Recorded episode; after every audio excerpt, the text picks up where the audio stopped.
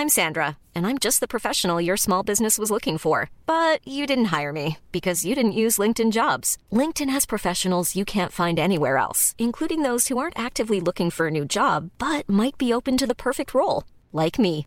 In a given month, over 70% of LinkedIn users don't visit other leading job sites. So if you're not looking on LinkedIn, you'll miss out on great candidates like Sandra. Start hiring professionals like a professional. Post your free job on linkedin.com/people today.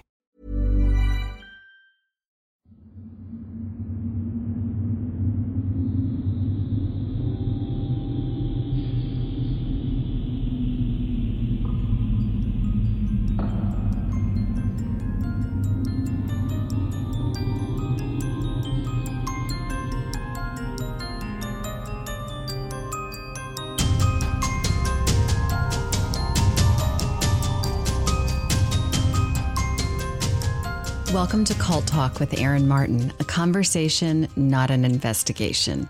Cult Talk is a podcast that explores the realities of cult life, how they operate, who joins them, why people stay, and how some members eventually find their way out. Season one of Cult Talk will focus on a little known cult called the COBU, which stands for the Church of Bible Understanding, led by Stewart Traill.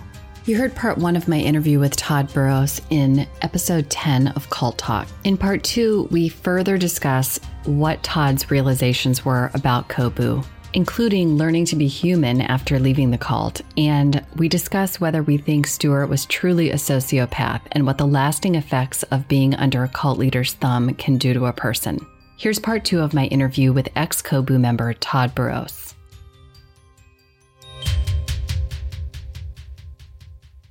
So, okay, I want to talk about something that I haven't heard from any ex members yet, including my parents, because they retained their faith. Can you just toss the whole thing out and leave COBU? I mean, there are some people who no doubt have left and decided, this has left such a bad taste in my mouth for anything resembling Christianity. I don't want anything to do with it anymore. That's a very interesting case. I've met uh, plenty of members who've done that. It works to a point. It's a way to get a semblance of sanity, but you give up your faith. The poison really only manifest. I mean, it manifests itself regardless because it's a belief system. But as far as the person who is actuated it's a lot easier not to care. Not caring, it gives you a certain amount of relief. But then, if you know, I've also met ones who claimed atheism at one point, and then when they try to, you know, be a Christian again, in other words, it, it doesn't really, it, it makes you feel better, but it doesn't get you where you need to go. Right. So you think that that's not necessarily the answer according to your experience. Well, I, I, I think you know, there's good, better, best, right? Uh, not that I'm going to ever admit that, you know, not having faith is good, but it is a way to get some relief to not care. Right. Um, so the, okay. the, there, there, I'm not going to lie and say there's no benefit to doing it, but it's, you know, you're giving up so much for that sanity that you gain by not trying to be a Christian. Right. You know, it's interesting because we're doing a lot of and which I love, uh, inside baseball talk right now because we're talking about people in the group and how can they get free from the grip and how do you move on from the group. But let's kind of pull back now because there's a huge audience listening to this who just is interested in what is going on in someone's head when they join a cult when they live in a cult when they leave a cult. And they're they're kind of looking at me when I tell them I was born in a cult. My parents were in a cult. Like oh my god tell me the most salacious details. And I really want to tell them kind of know more the nuts and bolts of what all cults do to people. But I guess my question for you would be how would you explain this to someone who looks at you like you have three heads when you say you were in a group like this? I mean, what were your what what's your overall reasoning for this? Was it because you were a spiritual seeker at heart? I mean, was that it? Or were you looking for fellowship and you felt like you didn't fit in? And I don't want to put any words in your mouth. I'm just giving you some examples. Yeah, no, you know, it's what a good do, question. What do you what would you tell someone who's like, how do you even end up in a group like that? Because what I hear is a lot of judgment coming from from people who never get caught up in something like this, thinking, I would never do that. So what makes some of us go there and some of us not? Well, I, I would say that some of it is just bad luck. Um, yeah, you know, very true. And, and, some of it is uh, the the key thing is, you know, Jesus said that you know, I didn't come for the healthy, I came for the sick. So if you think you're healthy, you're probably going to be pretty safe from joining a cult because, you know, you've got something in life that that you're happy with. I was someone who wasn't healthy. I I had a lot of anger issues. I didn't have a good relationship with my parents. Uh, sure, I also had uh, always had an interest in God, but the nature of Christianity is that Jesus Jesus takes the people who don't have and gives them something. So there's that. As far as the cult, the way I believe God explained it to me was because uh, this, you know, this verse just kept going through my head after I left in 89. My little children, whom I be in much travail till Christ be formed in you. And another place it talks about how the mature have learned to tell the difference between good and evil. So it goes back to one of the things that Stewart uh, probably did, you know, it, it was tainted, I'm sure, but he had the basics right. Is that when you get born again, you're a spiritual child. Well, think about a child. You were a child, right? you just accepted the way you grew up was normal because that was the parents that you had, right? Mm-hmm. And later on life, you probably asked questions and this and that. So when I got saved, COBU were they were my parents and I trusted them. On one hand, I'm angry with them a little bit, or I've had anger at different points for the ones who lied to me because sure. th- there's a ton of deception and lying that goes on in the group. But on the other hand, I know that they were lied to and they were sold a bill of goods. So, you know, ultimately, Stewart Traill took advantage of the fact that new Christians don't know the difference between good and evil. And he fed us something that sounded right, but turned out that it wasn't. It was false. And that is how I ended up in a cult. I got saved. I received the Spirit. I knew that I had been changed. No one could convince me after I said the sinner's prayer that I hadn't been touched. And unfortunately, my parents were cult members. Right. Uh, spiritually, just like yours were physically. Right. And you, when you're in it, it's very hard to see that unless you move through the, in, in your case, the years, in my parents' case, the years of seeing certain patterns emerge. You see it because God is faithful. And even when you're in there, I believe he shows you, you know, or tries to show you the difference. But the spirit of, of COBU is no joke. It's a powerful spirit. And the deception is very powerful. You know, you end up being twisted because you're being pulled in different directions. You yeah. know, God is trying to talk to you, uh, but at the same time, you're be you know you learn to hear a harsh voice um, and think that it's God. You, you're screwed ten different ways to Sunday. Right. Now, here's another question that outside, I'll call them outsiders, you know, have about cult members. Why don't they just leave is a huge question. And how do they finally leave or what makes them leave? And why do they go back? And now I ask those questions with parents who had personal experiences with all of that. They can you can you ask me those one at a time? Sure. Um, why don't why don't you leave? Okay, so one, you're convinced that that's where you're supposed to be. Two, you leave because you get discouraged because no matter how hard you try, you never get anywhere. What was the third one? The third one is why do you go back once you do leave? Which my because my parents C, did. C point C point one. You feel like that's where you're supposed to be. it's a circle, right? It, it, it's a vicious circle. Yeah, it is. It really is. So, I mean, do you feel like when you left, it was just too hard? Because I, I, read in your testimony how you did go back and then you left shortly after, or a couple years after that, was it? For the final uh, time? I only went back for the grace meeting oh, once I it. left. Got but I, I, most mem, mo, I, I, I went back once more, but I didn't move in. I mean, most people who leave tend to go back once or twice until you finally get it through your very thick, de- deceived skull that it ain't going to work, no matter how much you want it to.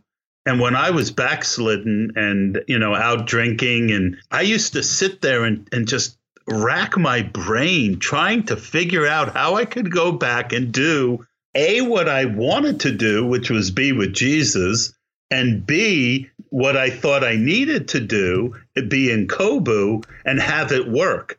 And unfortunately, all roads lead to Stewart Traill, and he ain't to let you be faithful. So I was I was constantly just gnawing the desolate ground, trying to figure out a way out of it, and there was none. Exactly, because you go back and it's more of the same, but it's even worse because you've imagined something different. I think. If you thought the only way to get a more defined jawline with natural looking results was through surgery, think again. Juvederm Volux XC is a non surgical injectable gel filler that improves moderate to severe loss of jawline definition and can help you achieve natural looking results with little downtime. Even better, this improved definition lasts up to one year with optimal treatment. No maintenance required. Improve jawline definition for a smooth, sculpted look with Juvederm Volux XC. For important safety information and to find a licensed specialist, visit juvederm.com. That's J U V E D E R M.com. Not for people with severe allergic reactions, allergies to lidocaine, or the proteins used in Juvederm. Common side effects include injection site redness, swelling, pain, tenderness, firmness, lumps, bumps, bruising, discoloration, or itching. There's a risk of unintentional injection into a blood vessel, which can cause vision abnormalities, blindness, stroke, temporary scabs, or scarring. Talk to a licensed specialist to find out if it's right for you. You should celebrate yourself every day, but some days you should celebrate with jewelry. Whether you want to commemorate an unforgettable moment or just bring some added sparkle to your collection, Blue Nile can offer you expert guidance and a wide assortment of jewelry of the highest quality at the best price. Go to BlueNile.com today and experience the ease and convenience of shopping Blue Nile, the original online jeweler since 1999. That's BlueNile.com. BlueNile.com.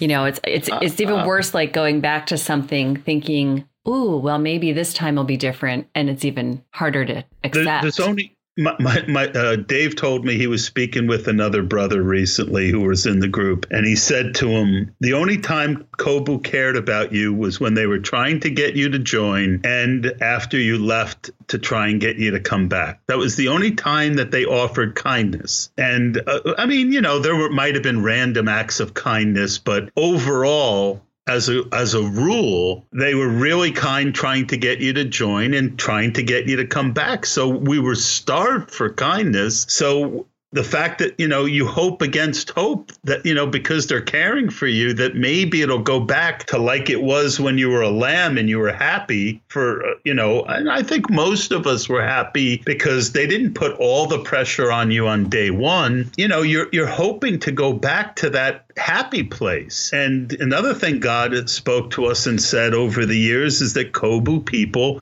are always wanting, you know, that that's the, where they met God. That's where they were happy, and they're convinced that some that you know it's like trying to break back into the Garden of Eden. It just it ain't gonna work. So it, it's very sad because you have this hunger that is always unsatisfied. It reminds me a lot of the arc of addiction. You know, how you're never going to get that first high again and it ends up destroying your life, but you remember and want that elusive first moments with something that wasn't to you known as harmful yet. And relapse, yeah. and also to quote others 12 step programs, relapse is a part of recovery. And I feel like that's in part an explanation about why you go back to something because there was a solution in it for you at some time, but it grew to be the actual problem.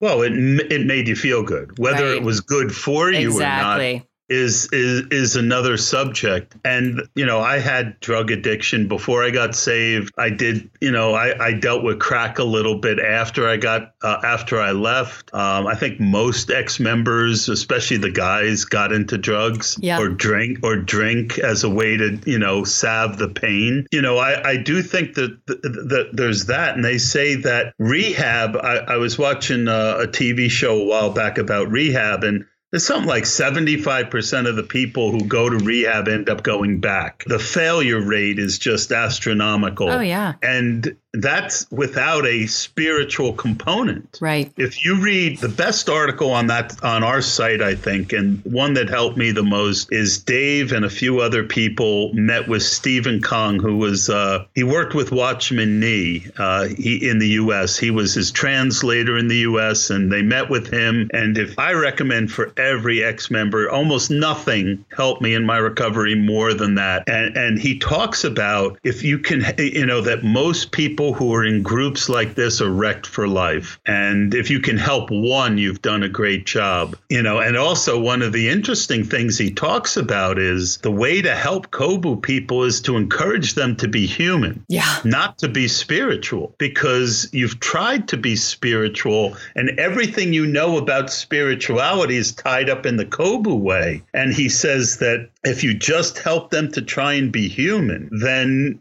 you know, there's a chance if they can regain their humanity, that there's a chance that they'll be able to also unwind themselves spiritually from what was false. That's very astute. That's I, I, mean, I almost don't know what to say to that. That's spot on in my book. I mean, I, I see, I saw that with a lot of the people I grew up with. It was hard for them to accept human fallibility or being quote of the world you know as it was called thinking that everything outside of COBU was evil yet not wanting to be part of COBU. That's very hard to recover from. Yeah it, it, you've got flesh but you know every desire you have you're taught is wrong and you know everything every desire in COBU was frowned upon marriage being intimate physically with another human being you know just even feeling happy Right. You know, if you were just feeling happy, some cobot will come along and smash you on the kneecap, you know, because you're not allowed to be happy. Cobot. Oh my God. I love that. I coined that one in 89. I've had a few that have kind of gotten into ver- the vernacular, but but I believe I was the one who invented that one back in 89. But yeah, you're right. I mean, you, you'd be punished if you're enjoying life. And you've actually found a way to do that, it sounds yeah. like. Well, and and the other thing is the compulsion. Yeah. You know, it's like that's that's why I call it cobot because you know robots have programming. Yep. And people on the on the website get really mad at me if I mention the factory programming. We all got factory settings, and you know it wasn't just a, a, a place where you laid your head. It was a a, a, total belief system, and you thought it was Jesus. Uh, and so, one of the factory settings is to want to crap upon somebody else's happiness.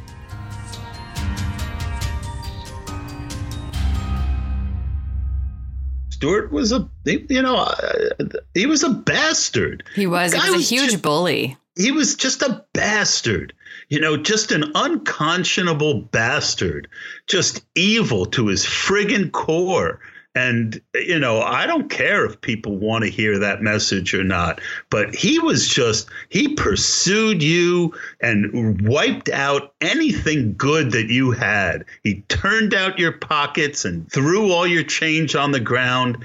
I had a vision once. There was a sister I knew, and I, of course, won't mention her name, but I had this vision that there was this long path, and she longed for him after she left for years and years. You could just tell she longed for him. She was a, a Stewart sister. And I had this vision of like, uh, like a boardwalk and to the right and to the left of the boardwalk was just mud and Stewart was on the, the on the boardwalk with this sister at his feet, and he was wearing knee high galoshes.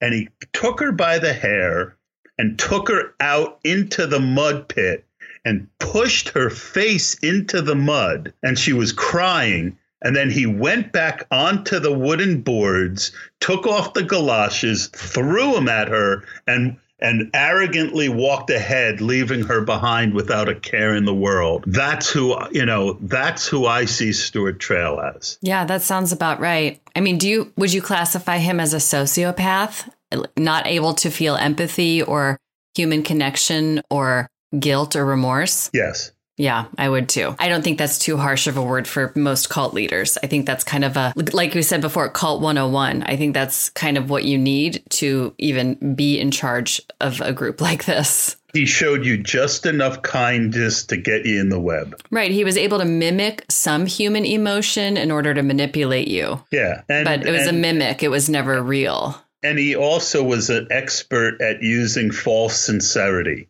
Right. You know, to well, we got to do it for Jesus. We got to do it for Haiti, for the orphans. oh yeah, all about Haiti. Oh my gosh. all of I, um, I was reading these. You you listed or someone did on your website, Free from the Grip, just a series of COBU lies, and I mean the list goes on and on. We, we all we all put in uh, we all put in a couple hundred on that list. It is tr- amazing. You know, it's kind of like what's worse than it, one's worse than the next. But I was reading down just, I mean, just this is just a brief five or six, and it's all about leaving. If you leave, you'll become pregnant. If you leave, you'll become a prostitute. If you leave COBU, you'll backslide. If you leave, you'll leave God's protection. If you leave, you will die. Was this actually touted about, or was this just internalized? Like all bad things will happen to me if I leave. Was that fear real? Oh yeah, I mean it's it's real. That's why we put it there and and uh, you know most members, if they were honest, would say you know give the amen that that's true. He was so crafty; he wouldn't just come out and say it, but he would intimate it. Sometimes he would say it, but more it was about intimated. And let me ask you this as our kind of final, not final question, but final topic because it's so recent and it's such strange timing that I just started this podcast right after it happened. What was your feeling or what did you think when you heard about Stewart's death? Uh, a couple things. You know, there were prophecies about us going back and challenging him, and that didn't happen. I needed to deal with that for for honesty's sake for any who are listening out there. Uh, if you think you're going to beat me up with that, uh, I'm, I'm, I'm going to put it out there. And it's, it's definitely something that, you know, as far as challenging him directly didn't happen, but everything else I learned that helped me to undo the influence still applies. And I can't be false to that. So I would say, you know, I, that was my first thought. And then my other thoughts were that I feel like God had been showing me for a while that he was going to die soon. In different ways. And that ultimately, as it relates to ex members, he had died a long time ago. Most of us hadn't seen him in 30 years. You know, there's only like 50, 60 people living in now. Yeah, that was my um, next question. What happens to them? Well, they're going to have to decide that, or maybe some other ex members are going to want, you know, I don't know. I don't have those answers. Yeah. Um, but what I do know is that unfortunately, you know, because we stopped learning from him a long time ago, but his influence was still a big part of everyone's life. So while a lot of people want to say, well, he can't hurt people anymore, unfortunately, the evil spirits that he put to bear on us are still there. So um, in some ways, certain things have changed, but in a lot of ways, nothing changed. And there are still businesses out there, right? Under COBU LLC oh, or whatever they are incorporated. They make, a, they make a lot of money. You go on their website and see what they're selling things for that they got, you know, for donations. But, you know, to me, that's, you know, the money doesn't matter. Um, the people matter. I'm sure there are going to be a lot of ex members, even on the, on the boards, you know, a lot of people talk about the riches and the, you know, to me, that's dirty money. I, I don't have interest in it. And this is through the businesses of Olde Good Things that they still run? Yeah. Okay. Yeah. Whatever the, what, you know, uh, look, I, I know what the setup of the finances was back in the day, but I don't know where, you know, I always thought that, you know, that'll be his last screw you to the, the those who live in to somehow make it so they can't get the money when he's gone. But then another part of me says the man never planned very well anyway for all his supposed genius. He was kind of a financial jerk. You know, that that's the least interesting topic of any that we've discussed. I understand that it has to be asked and discussed, but you know, it's out there. Uh, there's probably a lot of it, but I really don't have much to say beyond yeah. that. To me, it's interesting because I think finances are behind behind most of what drives a cult leader. I think that Stewart, at the time of his death, was well, according to the what I read about seven million dollars, and I just think, you know, my parents never had the opportunity to make seven million dollars in their lifetimes, and it, it, and also that's real chump change for a cult leader. I mean, he's like kind of the lowest level, like unorganized cult leader out there. So I, I think you're right. He wasn't financially sound. He wasn't financially stable, but he certainly reaped a lot of benefits upon the backs of people financially who will never achieve what he achieved because of his abuse of them. So I do have a problem with his financial gains. Well, of course, and and you know, to a starving kid in Africa, uh, a piece of food that we would maybe sneer at, they would be would be would be their life. You know, before Stewart got into the cult business, he was very poor by all accounts. He lived on a school bus with his whole family, uh, $7 million, planes, trains, and automobiles on top of it, a harem, so to speak, uh, living in a mansion. You know, I, I, I wouldn't minimize, you know, he, he, he got what he wanted. Now he's going to have to answer for it. But I, I don't think of him as a low level cult member because the things that matter to me, like I always think to myself, you know, man, if I could just somehow, you know, I play fantasy football on DraftKings, and you know, if I could win the Millionaire Maker plus what I've put away, I could retire pretty soon, right? Like right. that would that would be friggin' awesome, right? Right. You know, if, if if I could retire at 60 years old, I'm 50, I just turned 56. If I could retire, I mean, that would be just great. Well, you know, I look at people who have a hundred million dollars, and are they any happier than someone who has two or three? Yeah. Uh, you know, I, as if you've got if you've got everything you want and need, I know that you know there's the the flesh always wants more, but I guess from a Christian perspective, you know, so I don't look at him, you know, as a, a mid level cult member because of the damage he inflicted and and the way you know the way he robbed from God and took you know people's hearts and stole them from God. I think that's high crimes and misdemeanors in my book, and uh, you know I get what you're saying, but I, I also wanted to give a counterpoint. I like that that. I like that you point that out because it's not all about the rankings of the finances. Yeah, that's true. I think there were well, a lot of lives ruined. And if you're one person, you know, the Bible talks about how God uh, leaves the 99 to search for the one.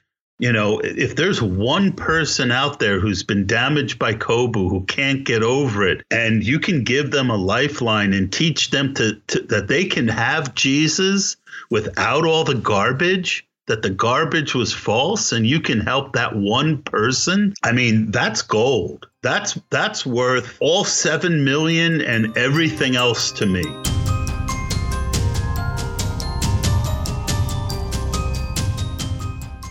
We'll pause here for now, but join us for the continuing story on the next episode of Cult Talk. Also, join the listener conversation over on the Cult Talk with Aaron Martin Facebook page. Follow at Cult Talk on Twitter and Instagram, and don't forget to subscribe to the podcast from any platform and leave us a five star rating and review in iTunes. Cult Talk is written and hosted by me, Aaron Martin, and produced by Dan McInerney. See the show notes attached to this episode for all links to resources and social media associated with Cult Talk.